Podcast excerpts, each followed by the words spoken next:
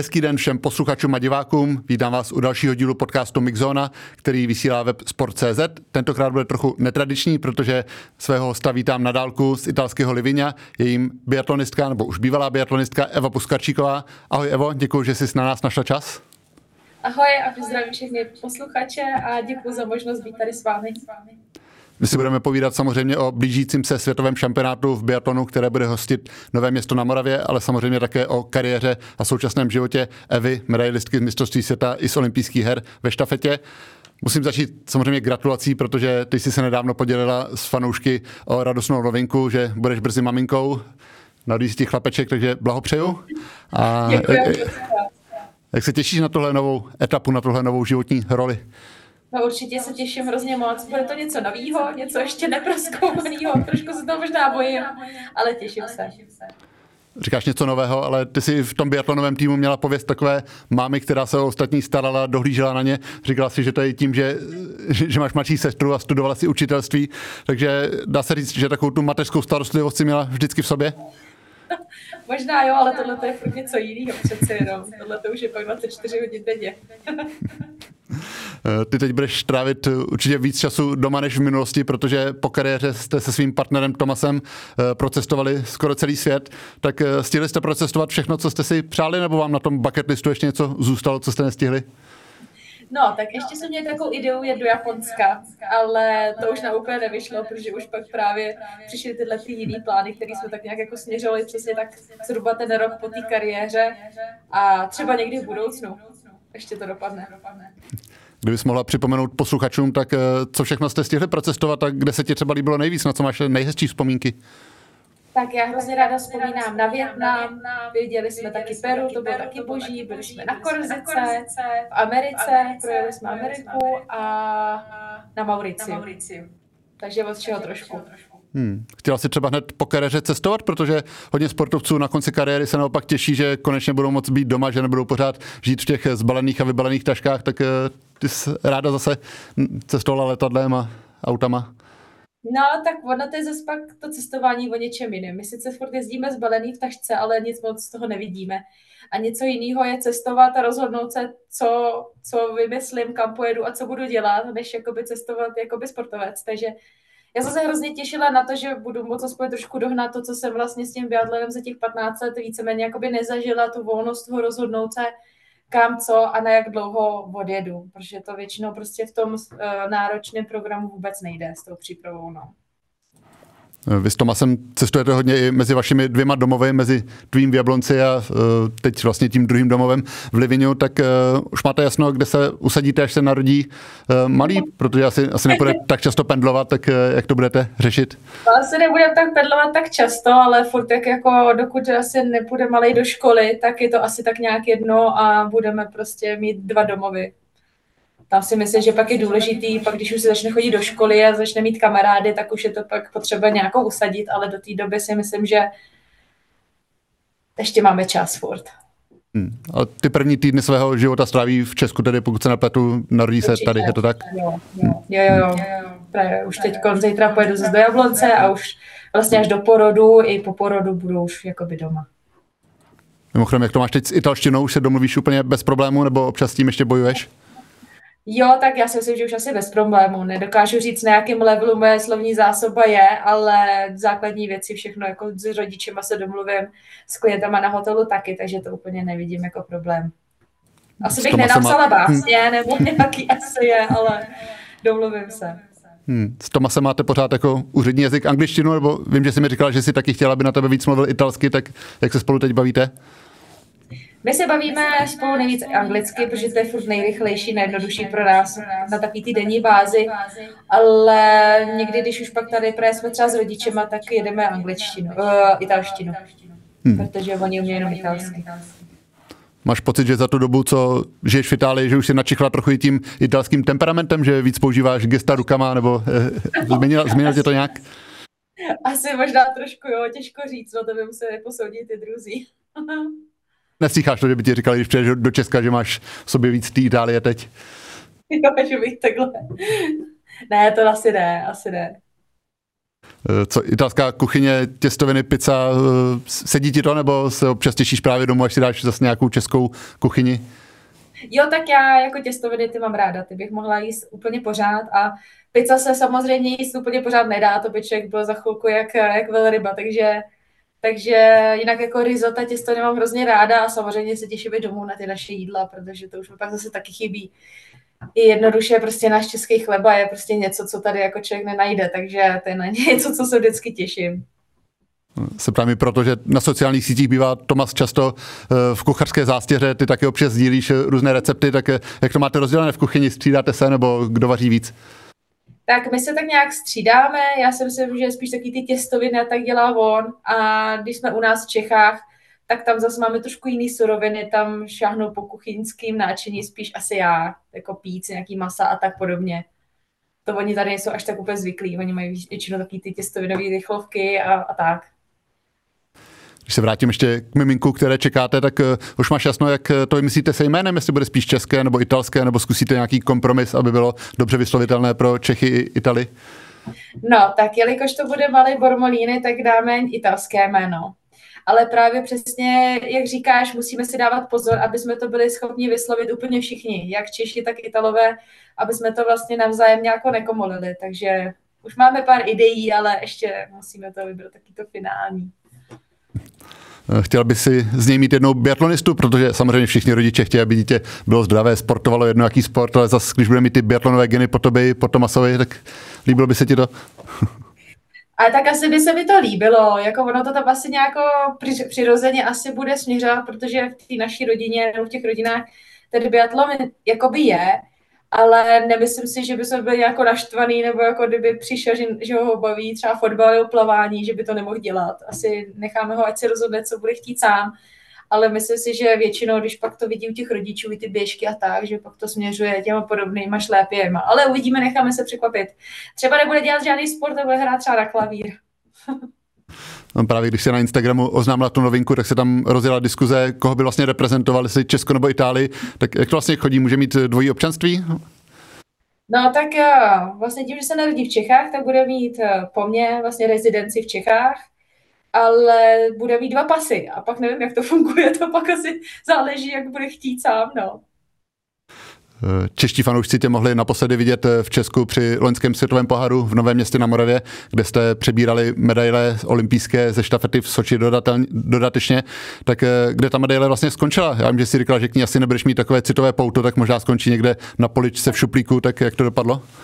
Ne, tak jako na poličce ji mám, ale vozím ji víceméně sebou. Teď ji teda tady sebou nemám, ale většinou se jí pak brala s sebou. Když jsem byla v Jablonci, tak jsem měla u sebe, nebo tady, že člověk nikdy neví, kdy prostě jí bude potřebovat někomu třeba ukázat, nebo někdo poprosí, tak ji většinou se sebou. Teď jí teda, teď teda kecala, kdybych, jí, kdybych řekla, že ji mám tady sebou.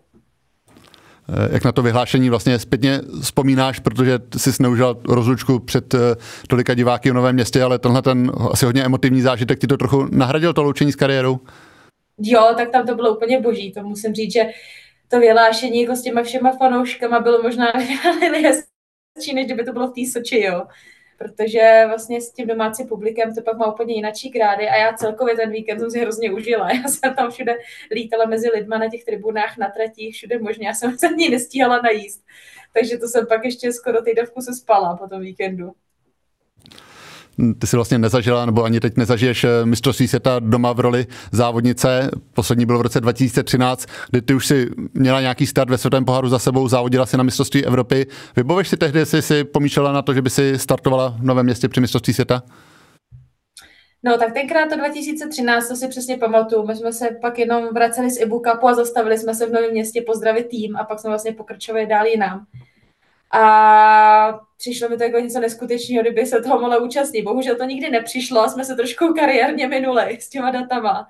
Ale i každý světák, co se tam odehrál, tak to je nezapomenutelná záležitost. Pravda, že ty jsi v Novém městě zažila mistrovství světa aspoň jako juniorka v roce 2011 a to bylo ještě před tím startem toho největšího boomu, takže asi ta atmosféra byla komornější, nebo vybavíš si z toho šampionátu něco? Jo, tak to si tak ještě něco vybavím, ale to většinou bylo tak jako jenom pár rodičů na tribuně a tím to haslo. To je jako opravdu trošku hmm. jako rozdíl. No. jak pilnou si biatlonovou faninkou teď? Je to tak, že si nenecháš ujít žádný závod světového poháru, nebo už občas, když máš jiný program, tak klidně vynecháš?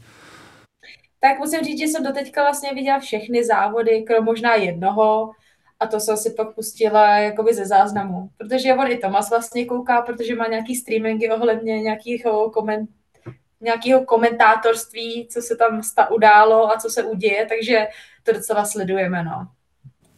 Jak to s Tomasem prožíváte? Fandíte každý svým, nebo, nebo jste v klidu a sledujete? No, já si myslím, že tak nějak fandíme jako mm, nejsme úplně zaměřený na jednu národnost. Samozřejmě fadíme našim, fadíme Italům, ale už jsme už taky jako více nestraní uh, fanoušci, co se týče těch dalších jiných zemí. Snažíme se na to koukat trošku kriticky, objektivně. Ty poslední závody světového poháru před mistrovstvím světa se konaly v Anterselvě italské. Teď tam zůstala i většina české reprezentace na soustředění před šampionátem. Sice to v Itálii, ale ono je to nějaké čtyři hodiny cesty, takže předpokládám, že si asi nezvažovala, že by si vyrazila i s ohledem na svůj jiný stav. No, No, do ty Andersovy úplně ne, ono tam je to totiž logisticky jaký náročný. Jednak bych tam byla 4 hodiny, ale jednak pak se musí nechat auto docela dole v údolí a i když tam vlastně jezdí ty šatly, tak stejně se musí jít ještě docela daleko pěšky. Což já vlastně ke svému jakoby stavu, kdy mám jakoby rizikové těhotenství, není úplně ideální, abych někde courala, lítala po kopcích a dlouho tam stála a pak zase zbíhala dolů, takže jsme říkali, že asi to úplně nevíde. No. Nicméně pokud se napletu, tak letos si na biatlonu byla v Martelu, který je přece má něco blíže, pozdravit svého kamaráda Ondřeje Mánka na Ibu Cupu, je to tak? Jo, to je přesně tak, my se tam, to vlastně trvalo asi hodinu a půl tam dojet a tím, že to je Ibu Cup, tak prostě tam ani není ta logistika taková složitá, nejsou tam uzavřené cesty, takže my jsme si zastavili, naparkovali skoro u stadionu, vylezli jsme na tribunu a pak jsme zase zalezli zpátky do hotély domů, takže to bylo úplně ideální.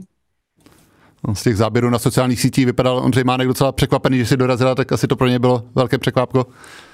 Jo, já si myslím, že asi nejdřív nevěřil vlastním očím, když, nás tam vlastně s kamarádkou ještě viděl, takže si myslím, že byl překvapený milé. Doufám teda, že to nehrál. Pokud se nepletu, tak právě kvůli svému, nebo především tedy kvůli svému těhotenství, sice budeš v Česku, ale přímo do nového města se nechystáš, tak eh, bude to, no bude takhle, mrzet, nebo, ještě ano. to právě my jsme dneska tady tak jako důmali, říkáme, a takže bychom na otočku ten jeden den teda tam jako jeli s tím, že vlastně pak po závodech bychom pak jeli do Prahy, tam přespali Tomas odletí zase pryč a pak jela zase domů. Takže nakonec pojedeme se podívat na holčičí sprint. Takže si určitě ráda, že si to povedlo takhle vymyslet, že by tě asi trošku mrzelo, kdyby bylo v Česku mistrovství světa a ty jsou tam nemohla být. mě to mrzelo, kdybych se tam neobjevila vůbec, takže jsme to zvážili a nakonec jsme právě se nám podařilo najít tenhle ten termín, že by vlastně to jakoby nejméně bolelo v uvozovkách v rámci toho mého stavu tam jakoby je a podívat se a trošku si to užít a pofandit. Fandit. Ty jsi na běžkách trávila hodně času tím, že v Livinu jsou ideální podmínky k tomu, ale kdy jsi byla naposled na straně, jsi byla si vlastně zastřílet někdy od konce kariéry? Ne, nebyla, nebyla. Já jak bylo mistrovství republiky v Jablonci v březnu, na konci března, tak takhle jsem tu bouchačku odležela a od té doby už jsem nestřílela. Hypoteticky myslíš, že kdyby teď si šla zastřílet, tak eh, šlo by ti to? Je to něco, co se nezapomíná, jako se říká třeba o jízdě na kole, nebo jak člověk nestřílí, jak z toho poměrně rychle vypadne?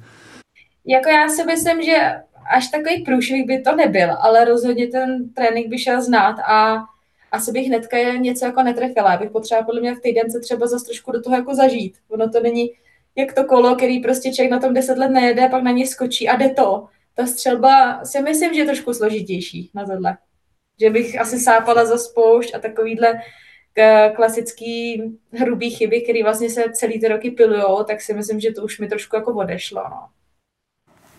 Lákalo by tě ještě někdy v budoucnu si to vyzkoušet, eh, ten klasický biatlon, nebo, už, nebo to není nic, co by ti vyloženě chybělo?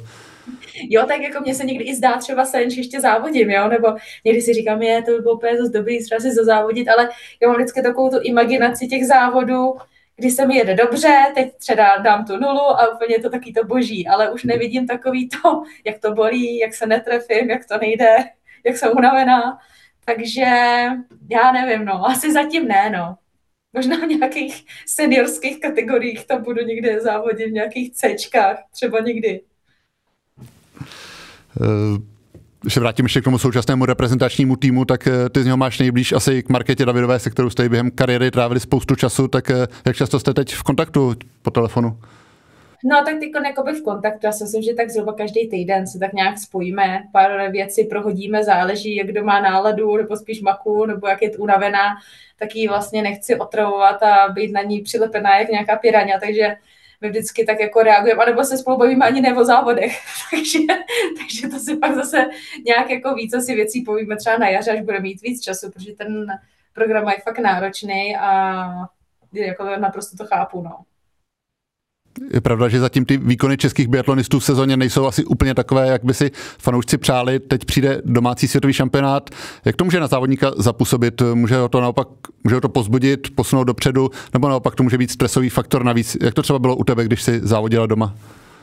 Já si myslím, že ono by to mohlo být jakoby z obou stran. Na jednu stranu ty závodníci se určitě na to strašně těší, protože je to prostě doma, je to důležitý závod a je to takový highlight zase po deseti letech, že ten závod se u nás takhle koná a určitě budou chtít eh, něco zajet. Bohužel zatím se úplně třeba až tak úplně vždycky nedařilo.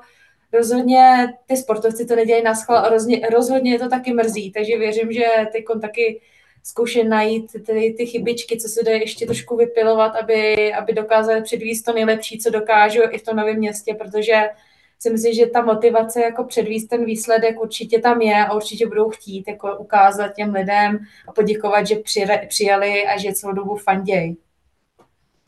Je pravda, že všechny čtyři české biatlonistky už byly během sezony v elitní desíce, tak z té vyrovnanosti vidíš to tak, že největší šance by mohla být eh, ve štafetě, která byla vlastně parádní disciplínou i v dobách tvé kariéry? Tak já si myslím, že holky, jakoby konkrétně to družstvo mi přijde hodně vyrovnané. Tam akorát by bylo opravdu potřeba do tuš, na tu štafetu, aby se to sedlo těm všem čtyřem holkám. Protože, jak vidíme, může se stát, že to prostě každý z nich sedne, ale je potřeba, aby to prostě sedlo v ten jeden a samý den, ten jeden okamžik všem čtyřem. A to vlastně je i ten problém celkově těch štafet, že tam je těch faktorů strašně moc všeobecně v těch závodech a tady se to ještě čtyřnásobí. Takže, ale to platí i u kluků. Takže nezbývá než doufat a budem věřit, že bude dobrá konstelace hvězd, že všechny se dobře na to vyspějí a vyjde jim to tak, jak si přejou. Na druhou stranu ten ženský tým je poměrně úzký, jsou tam, jak jsi zmiňovala, čtyři závodnice, Markéta Davidová, Jessica Jislová, Tereza Voborníková a Lucie Charvátová a za nimi je poměrně velká díra, není tam nikdo další, kdo by se uh, mohl prosadit ve světovém poháru. Čím si myslíš, že to je, že u těch žen přece jenom ta základna není taková jako u kluků, kde se přece jenom podařilo ty juniory posunout do té seniorské reprezentace? No, já si myslím, že ono tam totiž bude i taková trošku ročníková díra. Tam jako tam vlastně, vlastně holky jsou 93, 94, pak Mokula 97 a Terka, teď nevím, kolika ty přesně ročník, že vlastně tam jsou třeba dva, tři roky díry už jenom mezi Jessicou a mezi Makulou, jo, že tam kdyby třeba každý rok byly nějaký jedna, dvě závodnice, tak vlastně by bylo zase další lidi, ze kterých se dá vybírat, ale ty závodnice nejsou a je potřeba, aby dorostly. Teď jsem koukala na olympiádě mládeže, že tam jsou děvčata hodně šikovná, ale jsou ještě prostě mladá kuřátka a potřebují trošku dospět a vyjezdit se, aby pak to na ně nebyl takový velký přechod. No. Se ještě oklikou vrátím k Livinu, kde ty žiješ. Za dva roky se tam bude konat olympiáda, ne tedy přímo v biatlonu, ten zůstane v Anterselvě, ale ve snowboardingu a freestylovém lyžování. Už je to nějak znát ve městě, že se blíží olympiáda, ať už ve výstavbě nebo třeba v nějakém brandingu. Poznal bych to, kdybych teď přijel do Livína? No asi byste to úplně nepoznal. Je tady pár jakoby nějakých nápisů, třeba u Aquagrandy a tak jako podobně. A co vím, tak už snad jako někde se budou silnice, aby se zlepšilo spojení sem, protože jinak to je hrozně složitý, náročný vlastně uh, kodrcat se v těch horách sem, tak to hrozně dlouho trvá z toho Milána, takže tam si myslím, že ta in, infrastruktura už je v nějakém procesu budování obchvatu a tak. Ale zatím úplně to až tak nejde poznat. No. Sem tam vidíte nějakou výpravu z nějakého státu, že už třeba chodí, sondují, kde by se dalo bydlet, jak to tady vypadá, ale jinak moc ne. Ty jsi zažila tři olympiády v Soči, v Pyeongchangu a v Pekingu, ta v Itálii, v Milánu a v Kortině a v dalších střediscích bude asi v tomhle hodně odlišná právě tou dopravou, tak eh, když sleduješ ty přípravy, máš pocit, že bude mít vůbec nějakého olympijského ducha, nebo to spíš budou právě takové izolované šampionáty, že biatlonisti budou fanterselvě a moc ani noví s ostatními sportovci. Co to čekáš? Jako určitě to v tom bude specifický, že budou vlastně ty sportovci více od sebe oddělený, ale zase já souhlasím s tím, že ta cesta udržitelnosti, ty olympijské hry, když se fakt snaží to dělat v tom jednom centru pro všechny, je to hrozně náročný eh, na všechny možný, jak bych řekla, finančně, eh, ekonomicky, no, ekonomicky, materiálově. A myslím si, že jako myslím, že touhleto, tímhle směrem to bude i v budoucnu, že se olympiády by se měly konat tam, kde už vlastně jsou ty sportoviště dávno postavený, užitý, budou se používat i v budoucnosti a nebudeme stavět nějaký monstrózní budovy, které vlastně pak ve finále už jenom chátrají anebo jsou vlastně k ničemu. Takže sice to bude trošku jiný, než je naše, naš, tak, naše taková představa jako olympijský vesnice nebo olympiády, ale myslím si, že není, není, není na výběr, pokud to chceme vzít trošku zodpovědně. Jsem zmiňoval, že v Livňu se bude závodit eh, na snowboardech a na lyžích. Eh, v Livňu jsou samozřejmě krásné sjezdovky, ale vím, že jsme se bavili loni, že si říkala, že na sjezdovky ty moc nevyrážíš, tak eh, je to tak, že prostě ten pohyb na běžkách tě vždycky bavil víc, nebo s, máš třeba respekt z toho sjezdové lyžování, nebo proč tě to netáhlo tolik na sjezdovky? No, tak je pravda, že já vlastně tady pod Svícnem je největší tma, žiju tady ve středisku a na cezdovkách jsem tak jednou za rok.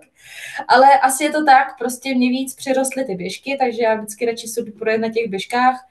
A co se týče těch mých sjezdů, jako vždycky jsme věděli, že já jsem byla slabší sjezdař i v těch závodech. A ačkoliv teda na sjezdovkách jakoby umím, nejsem žádný jako speciálně jako dobrý technik, ale já k tomu mám asi prostě takový respekt. Mně přijdou ty běžky takový bezpečný sport a ty sjezdovky, jak to mám vždycky, i když jsem vlastně běhala nebo jsem měla tu sportovní kariéru, tak v sezóně a i na jaře jsem hodně přemýšlela, jestli na ty sjezdovky půjdu, protože tam to koleno je otočený hnedka a člověk si zadělá problémy na rok, klidně i navíc, takže nebo má je třeba po kariéře, takže z tohle ohledu úplně ty sjezdovky nejsou tak vrytý po tou kůži u mě, no. Do Livinia každý rok vyráží tisíce českých turistů, je to hodně populární středisko. Jak často se stane, že někdo pozná na ulici třeba nebo na běžkách? Tak na běžkách většinou, když třeba se potkáváme, tak se, tak se poznáváme, nebo tak mě poznají, protože kolikrát mám třeba oblečení nebo tak. Ale v běžném, když jdu po, po, v běžném životě, když jdu po městě, tak jako mě nikdo nepozná, že jo. Tak to je asi logický. Většinou ty sportovci každý pozná, kde už mají ty brýle, štítky, oblečení a reklamy a tom civilu pak člověk vypadá úplně jinak. To by musel být asi někdo opravdu jakoby zaměřený, že, že mě fakt jako zná jako člověka, že mě pozná i jakoby v tom uvozovkách civilní oblečení. Tak oni tě lidé můžou znát eh, i díky sociálním sítím, protože ty jsi, nechci říct influencerka, ale jsi hodně úspěšná. Na Instagramu máš nějakých 50 tisíc sledujících, tak eh, začalo tě to bavit třeba až po kariéře, nebo vždycky si ráda takhle ukazovala záběry třeba ze zákulisí už během kariéry? Pardon, teď jsem neslyšela, mě to tady jak vypadává ten signál. Jo, ptal jsem se na Instagram, kde máš už zhruba asi 50 tisíc sledujících, tak jestli ty sociální sítě tě bavily už třeba během kariéry nebo až po kariéře si se našla v tom, že tam můžeš ukázat něco i se zákulisí svého života? Jo, ono, tohle, to, co se týče těch Instagramů a těch sociálních sítí, ono, já jsem to začala víc praktikovat a když jsem vlastně skončila, ono totiž, já hrozně jako ráda sdílím třeba nějaký srandičky nebo tak jako co se děje ze života, ale když jste sportovec, tak ono tohle se vám může hodně jakoby vymstít v tom, že prostě vám to lidi pak jako vracejí, že třeba někdy se stane, se nepodaří závod a že člověk ho omlatí o hlavu, že tamhle týden zpátky se někde zasmál a udělal nějaký vtípek, že radši by měl sušit a trénovat, jo, takže ono to je docela náročný jako u těch sportovců a já to naprosto chápu, takže já jsem to začala tak nějak, až opravdu jsem skončila a už vlastně už na mě nebyl žádný tlak takhle to řeknu.